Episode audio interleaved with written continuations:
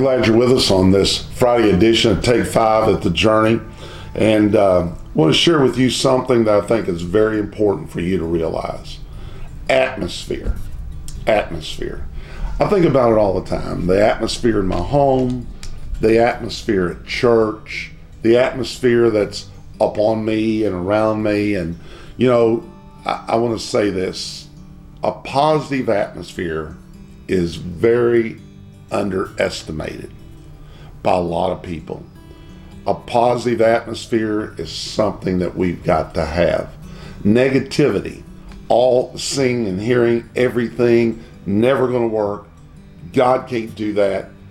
But I believe that in a proper atmosphere, God works. And I believe we have the power to change that atmosphere. The Bible says this in Proverbs eighteen twenty-one, death and life, negativity or positive stuff, are in the power of the tongue. And they that love it shall eat the fruit thereof. There's a fruit of death or of negativity.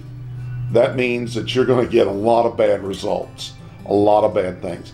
But yet, having a positive arena, a positive atmosphere, life, that we can do all things through Christ, which strengthens us, that we can speak unto those things that seem like, man, it's never going to happen, but yet we're believing and we have that hope and that faith generated in our heart.